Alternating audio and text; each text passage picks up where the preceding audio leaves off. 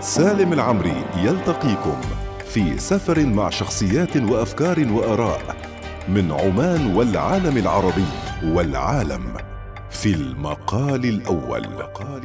المقال الأول مع سالم العمري يوميا ما عدا الجمعة والسبت من الثانية عشرة ظهرا.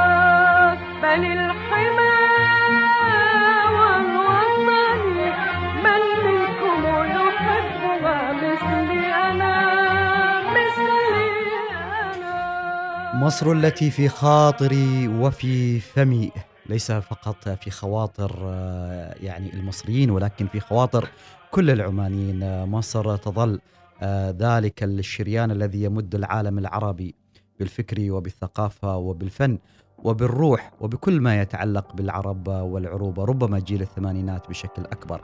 تعايش مع مجموعة من المصريين فكرا وتعليما وصحافة وإعلاما هنا في السلطنة وفي معظم أقطار الخليج.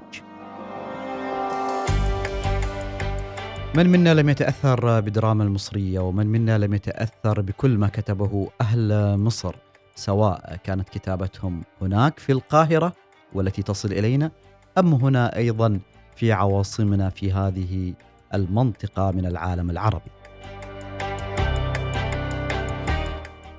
عمان التي في خاطري مستوحاة من مقال لضيفنا اليوم الذي يكتب عن أربعين عام في السلطنة وهو في مجال العمل الصحفي. هو كذلك استوحاها من هذه الأغنية الشهيرة لأم كلثوم. يسرني أن أستضيف الصحفي الدكتور عبد الحميد موافي. أهلا بك دكتور. أهلا بحضرتك فرصة طيبة جدا. دكتور آه، دائما حضورك حضور ذلك الهدوء المصري الأصيل أينما حللت سواء في مقابلات تتحدث عن شأن سياسي ساخن أو من خلال آه، مقابلاتك. لكن هدوء أيضا يصل إلى العقل والقلب. آه، ربما هذه من يعني من التحديات التي تواجه أي صحفي أن يصل إلى الناس آه، بهدوء.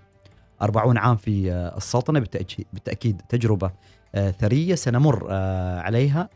طبعا أنا حزين أن أنت راح تغادرنا. آه، ولكن ستظل بيننا بذكرى طيبة وبأثار طيبة آه، عام 1982 أتيت إلى السلطنة لكن دعني أذهب ما قبل ذلك آه، إ- إلى مصر إلى المحلة إلى يعني أيضا ال- القاهرة آه، ما نعم. كثير تكلمت أنت في الإعلام العماني عن فترة وجودك في مصر نعم. آه، كيف كانت الأيام آه، في المحلة آه، في في في محافظتكم في ذلك الوقت كيف كانت الحياة؟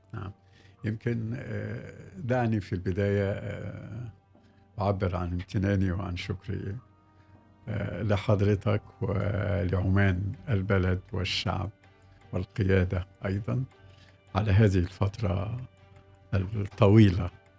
ويمكن حضرتك تحدثت عن الهدوء أو أشرت إلى الهدوء لابد ان أن أشير إلى أن السمة الأساسية للإنسان في عمان هي الهدوء وهو هدوء مرتبط بالطبيعه المناخية ومرتبط بطبيعة البشر ومرتبط بطبيعة هذا الشعب الودود اللي بينه وبين مصر أو بين مصر وبينه علاقة بعتقد إنها عميقة جدا جدا وعلاقة طيبة ومتشعبة وممتدة أكثر بكتير جدا مما يمكن أن تراه العين سواء الآن أو في الماضي.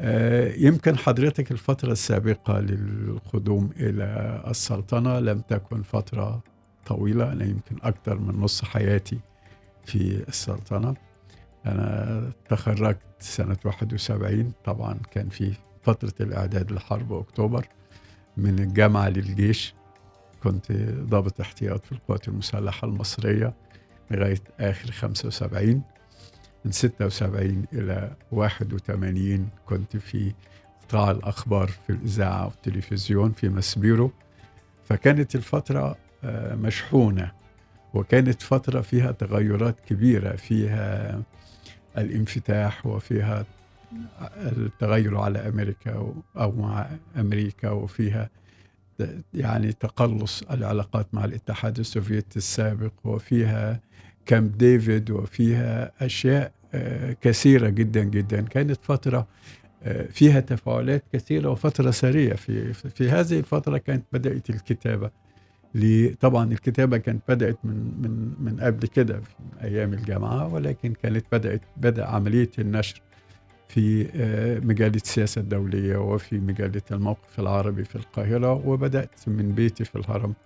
آه، أستطيع تواصلت مع عدد كبير من الدوريات العربية منها المستقبل العربي وقضايا عربية وقضايا فلسطينية ومجموعة كبيرة من الدوريات العربية في بيروت ثم في تونس في واللي القاهرة. كانت مهمة جدا في ذلك الوقت وتؤثر على صناع القرار السياسي في العالم العربي كونها جدا مقروءة. يعني هي أشبه نعم. حتى بالمجلات المحكمة يعني نعم نعم مجلات مجلات رزينة آه، ولها جدا ولها ما ينشر فيها أي أحد ولها ثقلها نعم. يعني في 71 آه، وفترة اللي هي ما قبل حرب أكتوبر نعم. انضمامك أيضا آه، نعم. للجيش. وكان في ذلك الوقت في تفاعلات في مصر. نعم. حنحارب ولا لا؟ نعم. خلينا نحارب. والضغط نعم، كان على نعم. رئيس السادات في ذلك نعم الوقت. نعم. نعم. كيف أنت كنت كشاب وفي نفس الوقت في العسكرية تتفاعل مع هذا الموضوع؟ وكونك أيضا عندك الجانب الصحفي في دمك والصحفي دائما نعم. يغلي أكثر من الآخرين. نعم يمكن إحنا كنا متابعين هذا الوضع سواء وإحنا في الجامعة يعني في الجامعة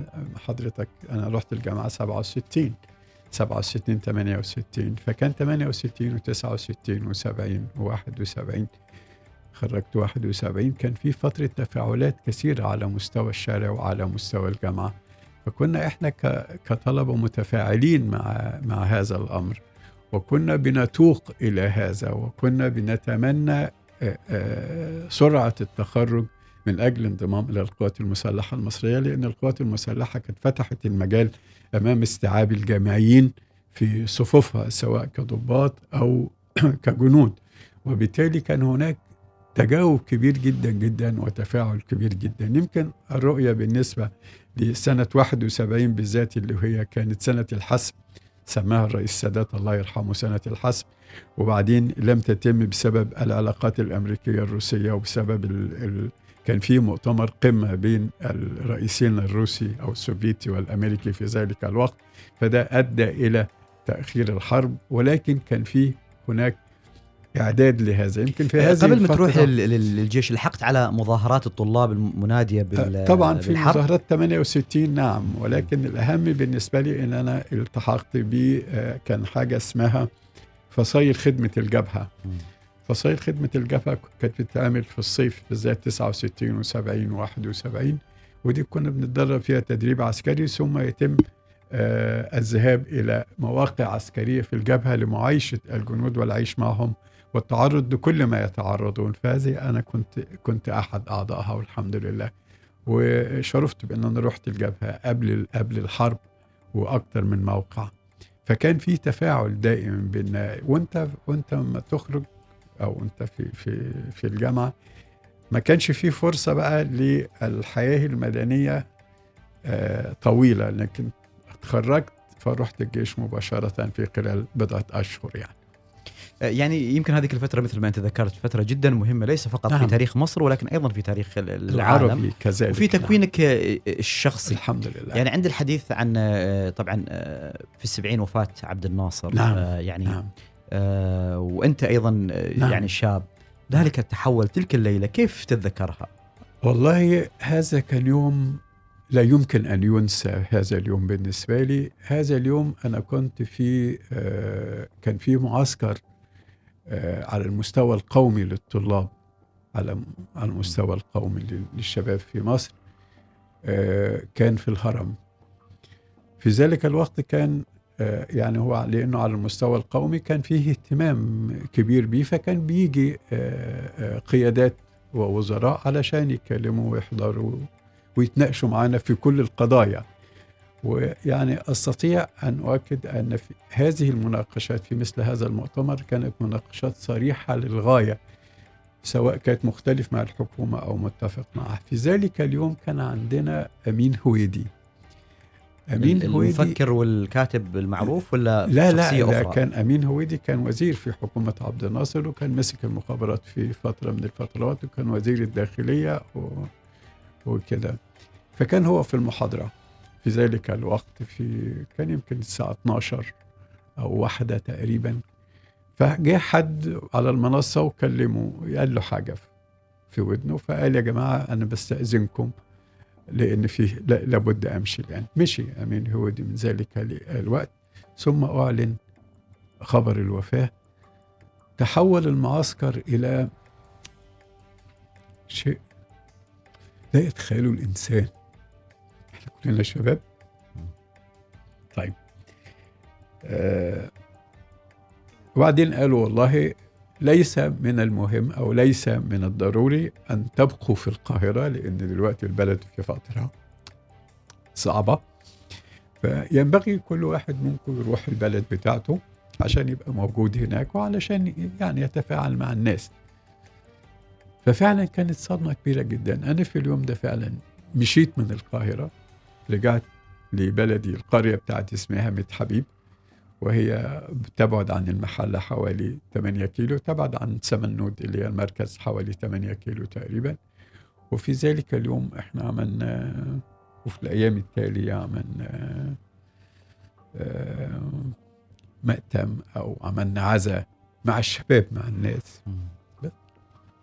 يعني دكتور وأنت تستذكر تلك اللحظات كانها الان يعني هذا الارتباط العاطفي ذلك الوقت بعبد الناصر. نعم. آه، تقدر تفسره اليوم بعد مرور آه، يعني هذه السنوات كلها؟ آه، هو هو ارتباط لم يكن عبد الناصر فقط كشخص كان بمصر من خلال عبد الناصر. عبد الناصر كان يجسد فكرة فكرة وطنية على مستوى المصري وفكرة قومية على المستوى العربي وفكرة للعلاقة المستقلة مع العالم لأنه كان ما كانش فقط كشخص أنت بترتبط به عاطفيا وفقط أنت بترتبط به رؤية تبدأ من الداخل تنتقل إلى المستوى العربي تنتقل إلى المستوى العالمي في ذلك الوقت. وبالتالي كان كان الأمر أوسع بكتير جدا من الشخص.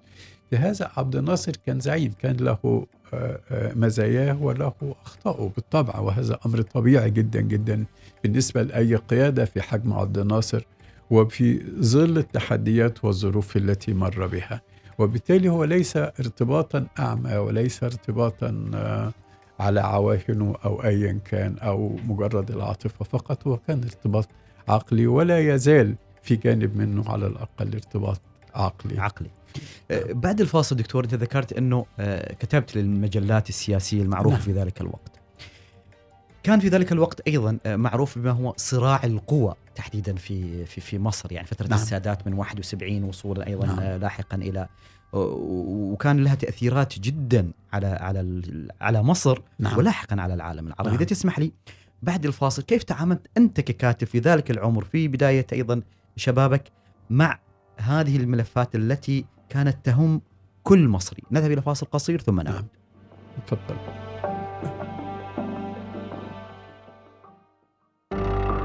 المقال الأول مع سالم العمري. مصر التي في خاطري وفي فمي. أحبها من كل روحي ودمي مصر التي في خاطري وفي فمي. أحبها من كل روحي ودمي. يا ليت كل مؤمن بعزها يحبها.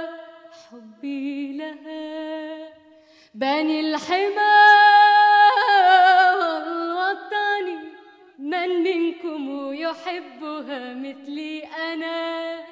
مثلي أنا نحبها من روحنا ونفتديها بالعزيز. ومن منا لا يحب مصر وأهل مصر؟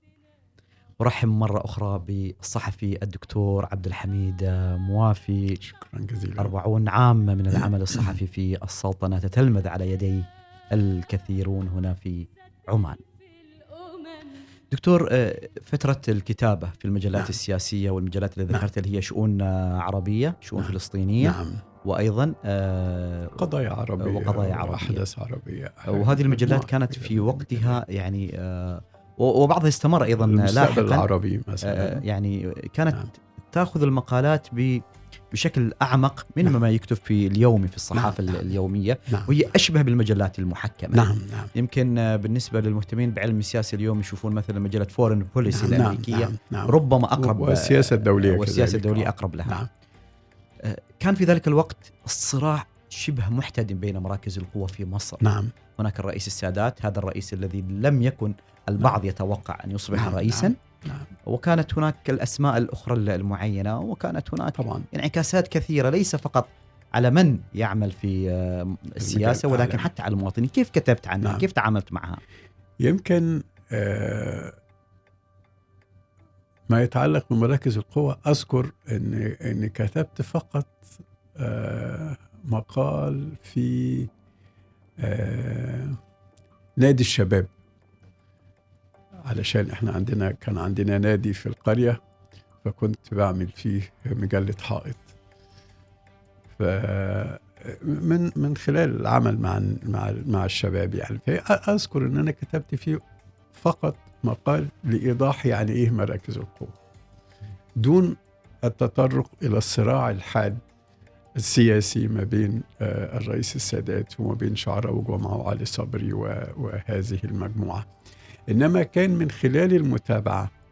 تستطيع أن تستشعر آه، وقع هذا يعني زي زي واقع حوافر الخيول يعني في في الصراع أو في في في في السبق وتش يعني تستشعر ثقل وخطورة هذا الأمر. ولكن حسم هذا الأمر لأسباب أو في إطار أشياء كثيرة جدا. وتم الأمر. كان المهم بالنسبة لنا كشباب وبالنسبة لهذا الجيل تحديدا هو آه، استعادة الأرض تحرير سيناء غسل الهزيمة والتخلص منها واستعادة الشعور بال بال بال بال بالكينونة وبالذات المصري. كان هذا هذا هو أعتقد كان ده شعور الجميع. في ذلك الوقت سواء كان داخل مصر وخارج مصر أو خارج. وآ- وبالذات آه، آه، الشباب. وبالتالي كان الجميع يقول إحنا يعني بغض النظر عن من هو في السلطة إذا كان يمكن أن يقود البلد إلى أن تحقق أهدافها وأن تستعيد أراضيها فنحن معه. آه، حرب أكتوبر وين آه، أنت ذكرت إنك كنت في في, آه. القوات المسلحة. نعم, نعم. آه، آه، أوصف لنا شوي أوصف لل- للمستمع. آه، حرب أكتوبر كانت خبرة عزيزة جدا جدا بالنسبة لواحد لأن أنا دخلت الجيش سنة 71 آه، كنت آه، كضابط في يعني تخصصت في الدفاع الجوي كنت مدفعية تعامل مع الطيران الإسرائيلي. كانت وحدتي في أسوان في البداية في آه، فرقة للدفاع الجوي للدفاع عن السد العالي. ثم تحركنا في 72 من أسوان إلى العمرية اسكندرية طبعا أكثر من ألف كيلو زي من مسقط إلى صلالة. طبعا التحرك ده من خلال القطار. كانت خبرة أعتقد يعني أذكر جيدا علاقتي مع ال- ال- الجنود بتوعي. أنا أنا كنت ضابط؟ آه، ضابط وكنت قائد تاني سرية مدفعية ممطة فكنت بتعامل أو كان الجنود بتاعي كأنهم إخوان يعني أو أصدقاء أكتر منهم آه، ضابط وعسكري يعني.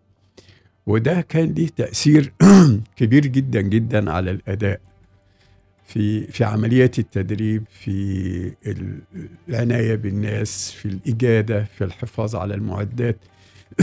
في في هذا كله. ثم انتقلت إلى إلى قيادة القوات المسلحة في سنة 72 وكنت لصيق ب ب ب بهذا المستوى من العمل. في أثناء الحرب كنت كنت على علاقه أو على في مكان قريب جدا بحيث تستطيع أن ترى ال- الوضع بوجه عام أو بشكل عام. وفي ذلك اليوم أنا بكيت. لأن أنا كنت عارف إن وحدتي فين. وتمنيت إن أنا أكون مع العساكر بتوعي. مم. إنما أنت في موقع خلاص. فانما الحمد لله. يعني كان الجميع على مستوى المسؤولية. والجميع كان آه، بيؤدي عمله وبيؤدي دوره من أجل هذا الوطن أو من أجل بلد وكعب أنت كنت في قيادة الجيش وفي ذلك الوقت بالتاكيد قيادة الجيش آه، نعم. تتحمل يعني أيضا جزء كبير من التفاصيل. وتقدر تخبرنا إيش كانت طبيعة عملك في ذلك الوقت في قيادة الجيش؟ لا طبيعة عملي كانت كان عمل يعني آه، له صلة بالقوات المسلحة وله صلة بالجانب الإعلامي في القوات المسلحة. القوات المسلحة. آه آه ولكن على المستوى ليس على المستوى الخارجي ولكن على المستوى الداخلي في القوات المسلحة. هل اليوم واستمر ذلك حتى يعني آه، هل اليوم آه، خاصة يعني آه، ش- أو تقاطعت يعني في الجانب الإعلامي والعسكري. نعم نعم. وهناك والإعلام والجانب العسكري يتقاطعون أيضا مع نعم السياسة. نعم آه. نعم أكيد. لاحقا نعم. صحيح احتفل الكل بالعبور واحتفل بالانتصار واحتفل طبعا باكتوبر طبعا. ولكن بعد ذلك حدث في مصر من ير- يرى أن الإعلام والسياسة لم يستغلوا النصر. اللي على الأرض نعم بالشكل الكافي. نعم آه، أنت في ذلك الوقت كيف كنت تشوف هذا الموضوع؟ إنه والله آه، القيادة السياسية في مصر لم آه، تستثمر النجاح العسكري. ال- ال- ما حدث كان آه، شيء ضخم جدا العبور وانت كنت تتابع عملية العبور أو ترى العبور كما كما يحدث من من من يكاد رؤيه بانورامية أو أقرب للبانورامية فكنت تعرف وكنت عارف قد إيه الجهد اللي حصل وقد إيه اللي تم وقد إيه عظمة ما تم. وكان يمكن الاستغلال السياسي أو الاستثمار هذا النصر ما كانش في ما كانش في مقدمة الأولويات في ذلك الوقت. يمكن بعد كده بعد في في في في نهاية السبعينات لما بدأ الانفتاح مع أمريكا ولما بدأ آه، آه، كامب ديفيد كامب ديفيد. وبدات عملية السلام هل هنا هنا قبل ما أروح لهذه النقطة آه، فترة نعم. كامب ديفيد آه، هل- الجنود اللي كانوا معك آه، نعم. في في المعركة اللي تعتبرهم إخوانك يعني نعم. كانوا معك في السريه آه آه، هم من ضمن الناس اللي عبروا آه نعم نعم, نعم. آه، آه، يعني آه، تابعتهم بعدين إيش اللي صار لهم هل أحد منهم تو- يعني استشهد هل يعني. ال ال ال لم لم تستمر ال ال الاتصالات ب ب بهذا الشكل ولكن آه يعني العلاقة معهم كانت يمكن تجسدت. وأنا ماشي مثلا منهم إنه عدد كبير جدا منهم آه أصر إنه يودعني واستاذنوا من قائد الكتيبة بحيث يجوا معايا إلى ال- محطه القطار في اسكندرية ودي كانت حاجة غير مألوفة مم. في الحقيقة يعني. إنما ده بقدره ليهم جدا جدا جدا يعني. من الجيش متى انتقلت إلى العمل آه، آه، نعم. التلفزيوني أو الصحفي؟ نعم. متى انتقلت تحديدا؟ في 76 في 76 بعد بعد الخروج من الجيش بحوالي بضعة أشهر يعني كنت في في في في مسبيرو؟ في مسبيرو نعم في مسبيرو نعم آه، يعني هذا الشاب القادم من المحلة ومر بهذه نعم. التجارب أن يذهب إلى مسبيرو طبعا مسبيرو في ذلك الوقت كان شاغل الدنيا آه كان و- كان يعني- حاجة عملاقة يعني شاغل الناس ومالئ الدنيا نعم. كل شيء كانت حاجة عملاقة نعم. كيف كان اليوم الأول في مسبيرو يمكن لا يمكن آه، آه، آه، لا أذكر بشكل بتفاصيل اليوم الأول ولكن أذكر إنه آه، آه، مسبيرو له آه، حضور قوي منذ أن تدخل فيه. يمكن ما أعرفش حضرتك آه، زرته ولا لا أو شاهدته ولا لا. وأنت م- مع الدخول بتجد له ضخم عملاق كبير. فالمكان بيفرض نفسه آه، بالفعل. ثم كان مجموعة من الإخوة والأصدقاء معي في ذلك الوقت. سواء كانوا من سبقوني أو اللي كانوا معي. فكانت العلاقة فيها ألفة ولم يكن فيها غربة يعني. طبعا بالنسبة للقاهرة أنا كنت في القاهرة من من 67 مقيم إقامة دائمة في القاهرة بحكم الدراسة وإلى آخره. وقبل كده كان الواحد بيتردد زيارة كده كل كل فترة فكانت لم تكن القاهرة غريبة بالنسبة للواحد. إنما مسبيرو كان حاجة ضخمة لأنه كان يمثل شيء عملاق. ويمثل صلة الوصل مش بينك وبين العالم بين مصر وبين العالم. وكان هناك آه، عناية كبيرة بهذا المبنى وبالعاملين فيه وبالإذاعة وبالتلفزيون وب- وبكل التفاصيل هذا. باعتبار أن ده كان بيعكس حاجات كتيرة جدا في علاقة مصر بالعالم العربي وفي علاقة مصر بالعالم وفي علاقة مصر بنفسها أيضا.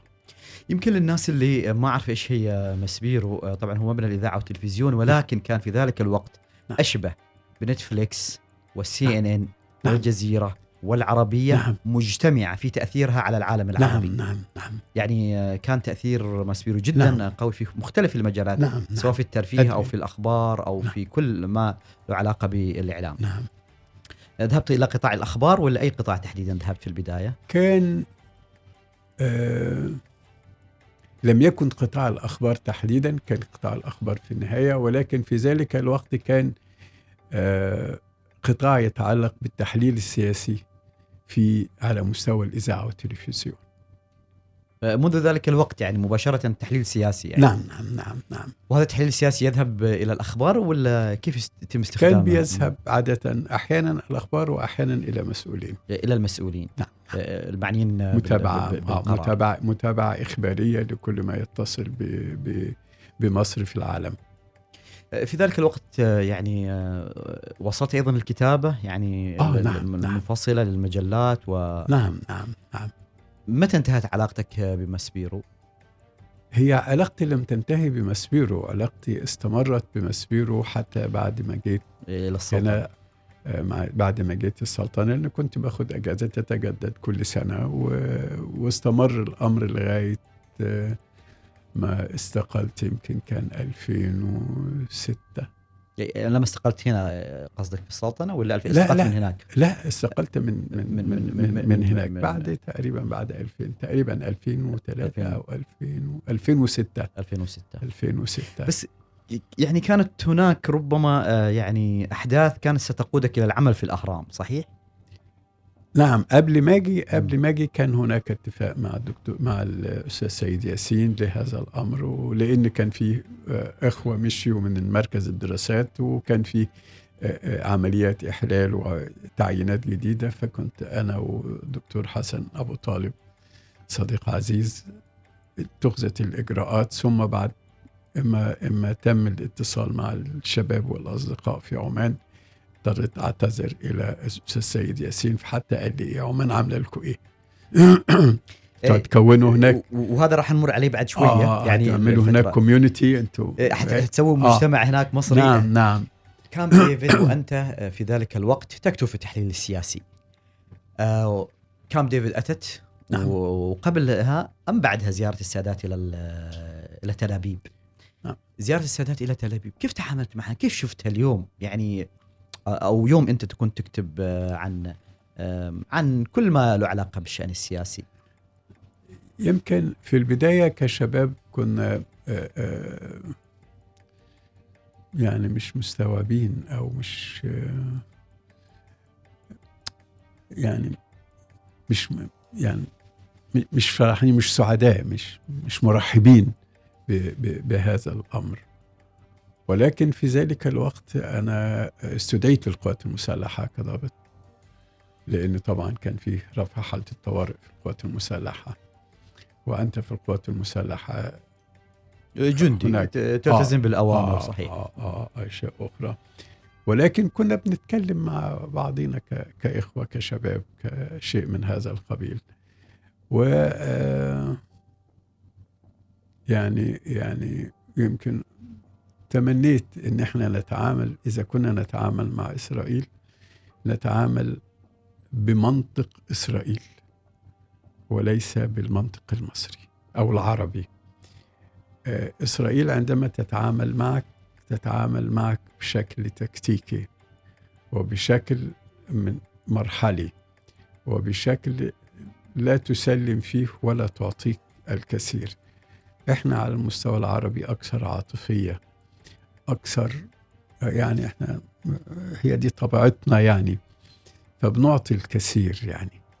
بس ويمكن في ذلك الوقت عملنا كتاب اسمه عام على التطبيع لازلت أذكره. وكان من الكتب اللي كانت مؤثرة. صدرت عن الموقف العربي مؤسسة الموقف العربي ومؤسسة الموقف العربي أغلقت بعد كده منتقد الكتاب ينتقد عملية التطبيع يعني على الأقل بيشرح بنظرة انتقادية تح- تحليلية يعني. آه نظرة تحليلية ونظرة انتقادية لهذا الأمر يعني. اغتيال السادات وأيضا هذه اللحظة الفارقة أيضا في تاريخ نعم. مصر تاريخ العالم ال- ال- العربي آم، آه، كنت في ذلك الوقت في الإعلام ام أم في يعني وين كنت بالضبط؟ إيه. آه، لحظة اغتيال السادات. آه لحظة اغتيال السادات الله يرحمه. آه طبعا ال- النظرة الآن وبعد سنوات بتعيد تقييم كثير مما حدث مرة أخرى يعني. وبتشوف بشكل يمكن مختلف نسبيا. يوم اغتيال السادات الله يرحمه أنا كنت آه، في البيت. كان عندي شغل آه، فترة آه، الظهيرة يعني. فكان في الإرسال إرسال قطع أعلن الخبر فغيرت هدومي ونزلت فورا على مسبيرو طبعا ال ال الشوارع كانت بدأت آه، تضطرب أو بدأت كده. وصلت مسبيرو وتابعت من هناك ال ال الخبر واستمرت ال- المسألة لغاية آه، يعني ما تم الإعلان اليوم الرسمي؟ التالي. ما تم الاعلان الإعلان الرسمي؟ نعم. نعم. آه، بالتأكيد يمكن هي لحظات مهمة ليست فقط في في حياتك ولكن بالتأكيد، لحظات مهمة في بالتأكيد. تاريخ العالم بالتأكيد، العربي بالتأكيد. وجودك كصحفي وكشاهد بالتأكيد. جدا مهم. بالتأكيد. واليوم عند الحديث عنك الدكتور آه، نعم. عبد الحميد الموافي أنا شعرت في كثير من المقابلات السابقة دائما نسألك عن آرائك ونسألك عن عمان الله يخليك ما سالناك أيضا عن هذه الفترة فحبيت اليوم نعم، نسألك أيضا يخليك عن تعاطيك آه، يعني مع تلك يخليك. الفترات المهمة اللي أنت عشتها كصحفي وقبل كل ذلك كمواطن نعم، عربي نعم. مصري.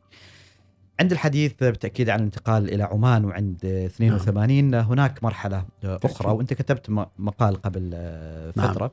إذا تسمح لي بعد فاصل قصير جدا تفضل. آه، نتكلم عن هذه المرحلة المهمة والتي أسميتها عمان التي في خاطري. نذهب إلى الفاصل. تفضل.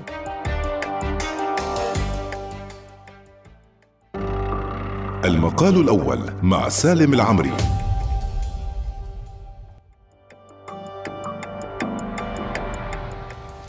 أهلا وسهلا بكم مستمعينا في هذه الحلقة مع ضيف يأخذنا إلى مصر بكل تفاصيلها الجميلة الدكتور عبد الحميد موافي الصحفي المعروف هنا في السلطنه والذي أيضا عمل قبل ذلك في مصر في أكثر من مكان. بينها مسبيرو الذي يعني أحاول أن اقربه لبعض الجمهور الشباب لأنه كان تأثيره في ذلك الوقت مثل تأثير نتفليكس والسي ان ان والعربية وال- وال- نعم. والجزيرة يعني في ذلك الوقت يعني هذه كأمثلة ربما تأثيره أكبر أيضا من خلال الدراما المصرية نعم. آه، بالإضافة إلى الأخبار والإذاعات التي كانت أيضا موجهة للعالم العربي.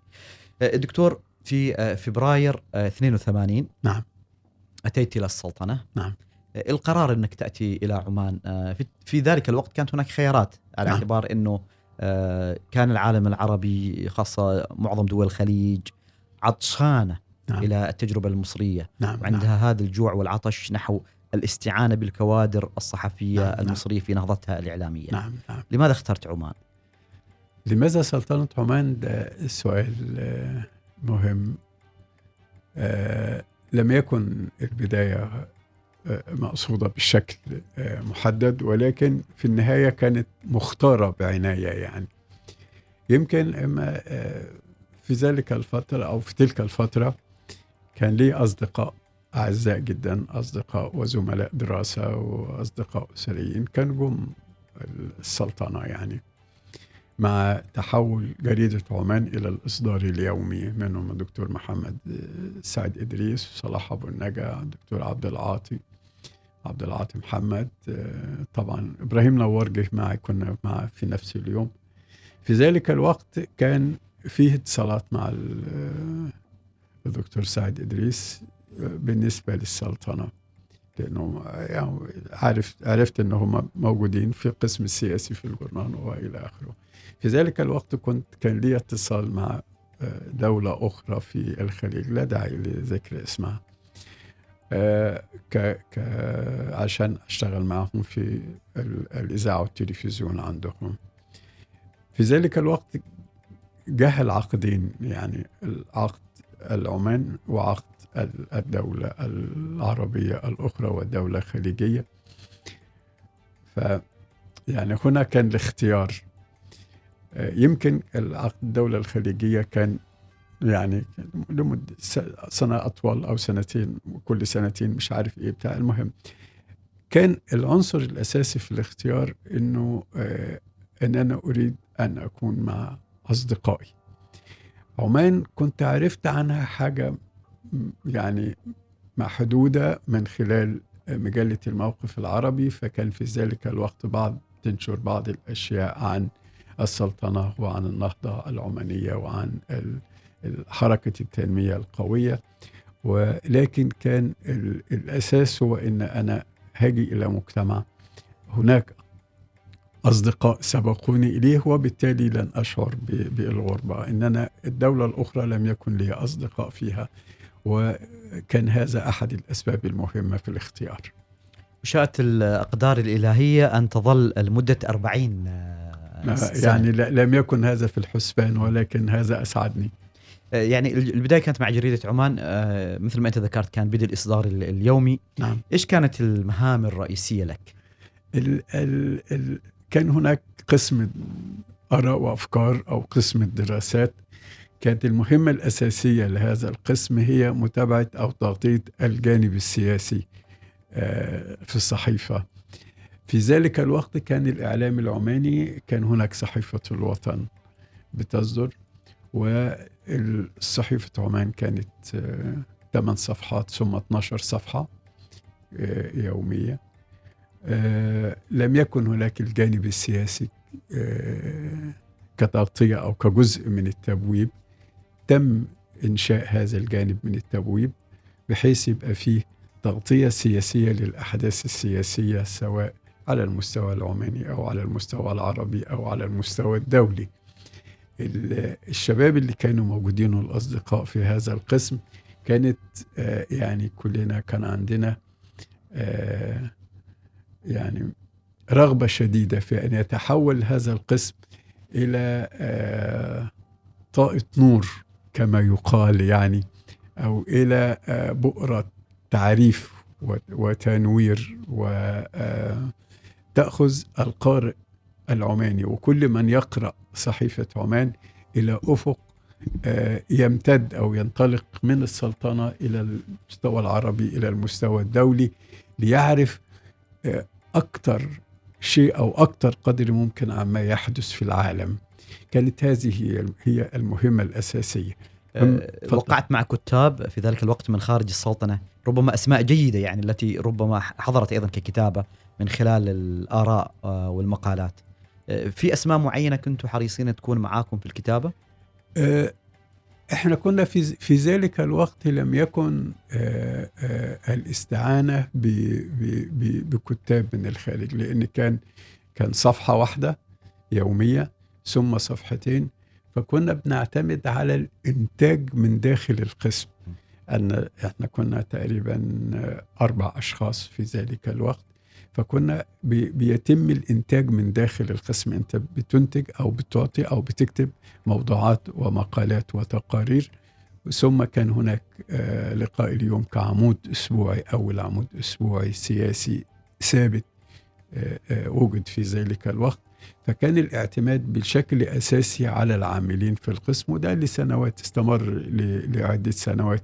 بعد كده تم توسيع ال- ال- المدى فأصبحوا صفحتين يوميا فأصبح آه، تم الاستعانة ببعض الكتاب العرب سواء من مصر أو من خارج مصر.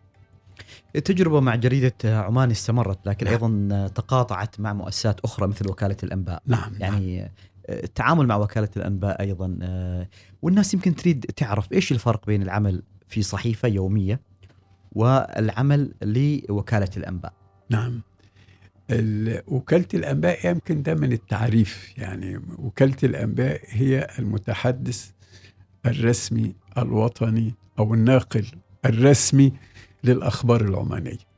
فكوكالة أنباء هي ما تنقله هي أخبار بالأساس أخبار رسمية عن الدولة العمانية بحيث أن كل وسائل الإعلام الأخرى تنقل ما يمكن أن تنقله وكالة الأنباء. إذا وكالة الأنباء نقلت خبر من الممكن وسائل الإعلام كلها تنقله. ولكن إذا كانت هناك أي أخبار أخرى متداولة لم تنقلها وكالة الأنباء فهي النظر إليها لا يتم أو لا تحتسب أو لا تدخل ضمن الأخبار الرسمية الرسمية. العمانية.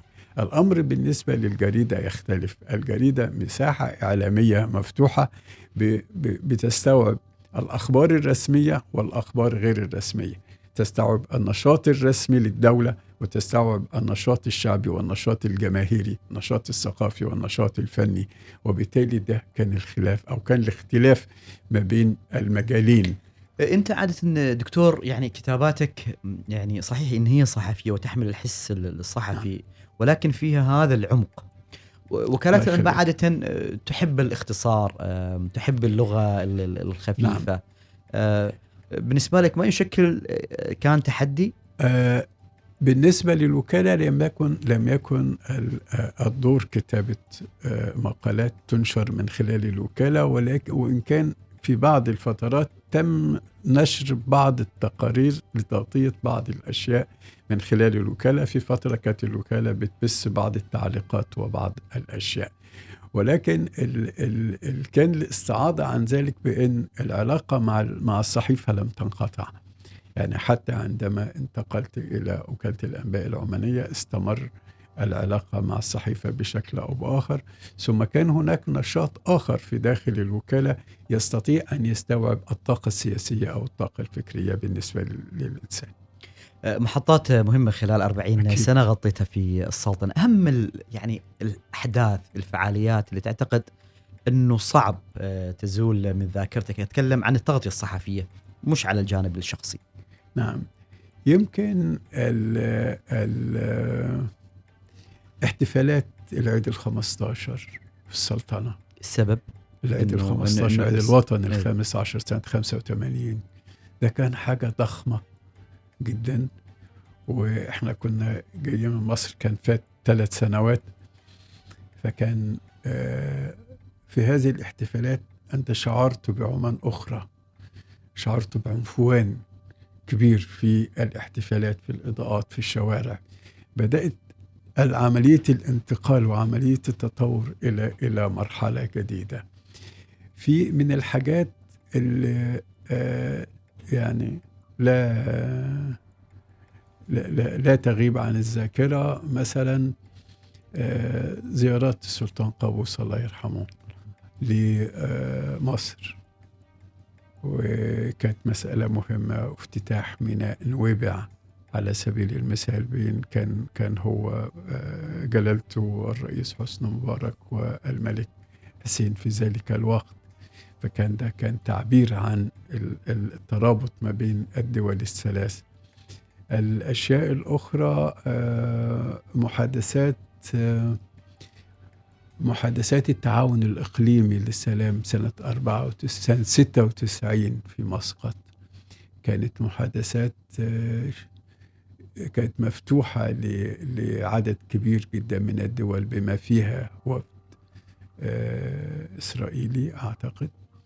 وفي ذلك الوقت كان في ال في الانتر كونتيننت لا كان كان في ال Hyatt Regency في ذلك الوقت. فكان آه، آه، حدث مهم لأنه كان بيجمع ما بين أطراف عدة ومتصارعة و- كلها و- ومتصارعة وكان بيحمل كان بيحمل رؤية للمستقبل أن هناك يمكن أن يكون هناك تعاون إقليمي إيجابي ومفيد لدول المنطقة إذا تم تم عملية السلام سلام. إذا اكتملت عملية السلام وفي هذا الإطار في أحداث آه، آه، كثيرة جدا في ذلك الوقت. دكتور أنا مستمتع جدا بالحديث معك لكن آه، الوقت آه، يعني ما ساعدنا. آه، في الختام أنت كتبت المقال عمان التي في خاطري. نعم. اليوم لي الصحفيين اللي مروا معك الصحفيين اللي مروا معك خلال الأربعين سنة نعم. سواء في يعني الجريدة نعم. أو الوكالة أو أيضا التلفزيون لأنك أيضا كان لك نعم، تعاونات نعم، وحضور نعم. وفي مختلف وسائل الإعلام العمانية نعم, نعم. إيش الكلمة اللي تقول لهم آه، أو توجهها لهم آه في أصدقاء آه قدامى بتمنى لهم التوفيق والصحة بالأساس يعني وطولة العمر فيه آه أصدقاء شباب في عمان في مختلف وسائل الإعلام العمانية سواء في الإذاعة أو التلفزيون, أو في الإعلام أو في الصحيفة أو في الوكالة بقول لهم اشتغلوا على نفسكم ابذلوا مزيد من المجهود. آه خلي عندك دايما طموح أن تكون الأفضل ستحقق الأفضل بالتأكيد إذا بذلت الجهد الكافي ولا تتردد في شيء شكرا لك دكتور عبد الحميد موافي موفق في مسيرتك. القادمة. تحياتنا لكل أهلنا آه، في مصر وأنت ستظل آه، في آه، قلوبنا ويعني في عقول كل الصحفيين اللي اشتغلت معهم. شكرا. جزيلا لك. أنا شاكر جدا جدا لحضرتك وشاكر جدا لإذاعة الوصال وشاكر لكل المستمعين. شاكر جدا لعمان. البلد والمواطن والدولة والقيادة بتمنى لهذه البلد كل التقدم والازدهار والعلاقات المصرية العمانية كل تطور وازدهار إن شاء الله. شكرا جزيلا. شكرا لك دكتور. كان لي الشرف أن أحاور الدكتور عبد الحميد موافي وهو في الأشهر الأخيرة هنا في السلطنة بعد عمل دام لأربعين سنة في الصحافة العمانية ساهم من خلال تلك السنوات بالكثير من الإنجازات التي شهدها القطاع الإعلامي في السلطنة. وصلنا لختام هذه الحلقة من المقال الأول. هذه تحياتي سالم العمري. إلى اللقاء. شكرا جزيلا لسالم أحبها من كل روح ودمي مصر التي في خاطري وفي فمي. أحبها من كل روح ودمي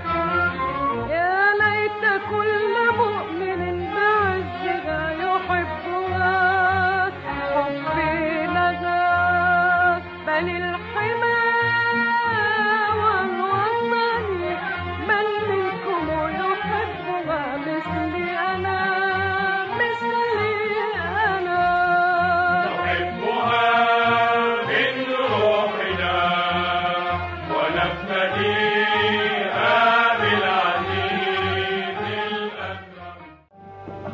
سالم العمري يلتقيكم في سفر مع شخصيات وأفكار وآراء من عمان والعالم العربي والعالم في المقال الأول.